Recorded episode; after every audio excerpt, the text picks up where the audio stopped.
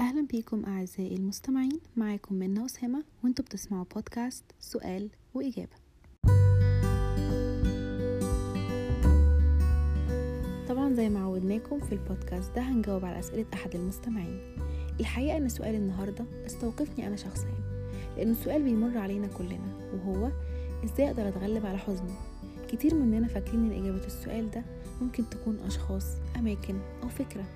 ولكن الحقيقة هي إن إجابة السؤال ده أبسط من كده بكتير.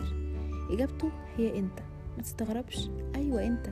كل مرة بتبدأ تعمل تغيير إيجابي بسيط فيك أنت كده بتحط نفسك على أول طرق السعادة. خليك إيجابي مع نفسك. حب نفسك. سامح نفسك. وطور من نفسك. وتأكد إن كل يوم جديد هو مثابة فرصة جديدة ليك إنك تحاول تاني وتبدأ من جديد.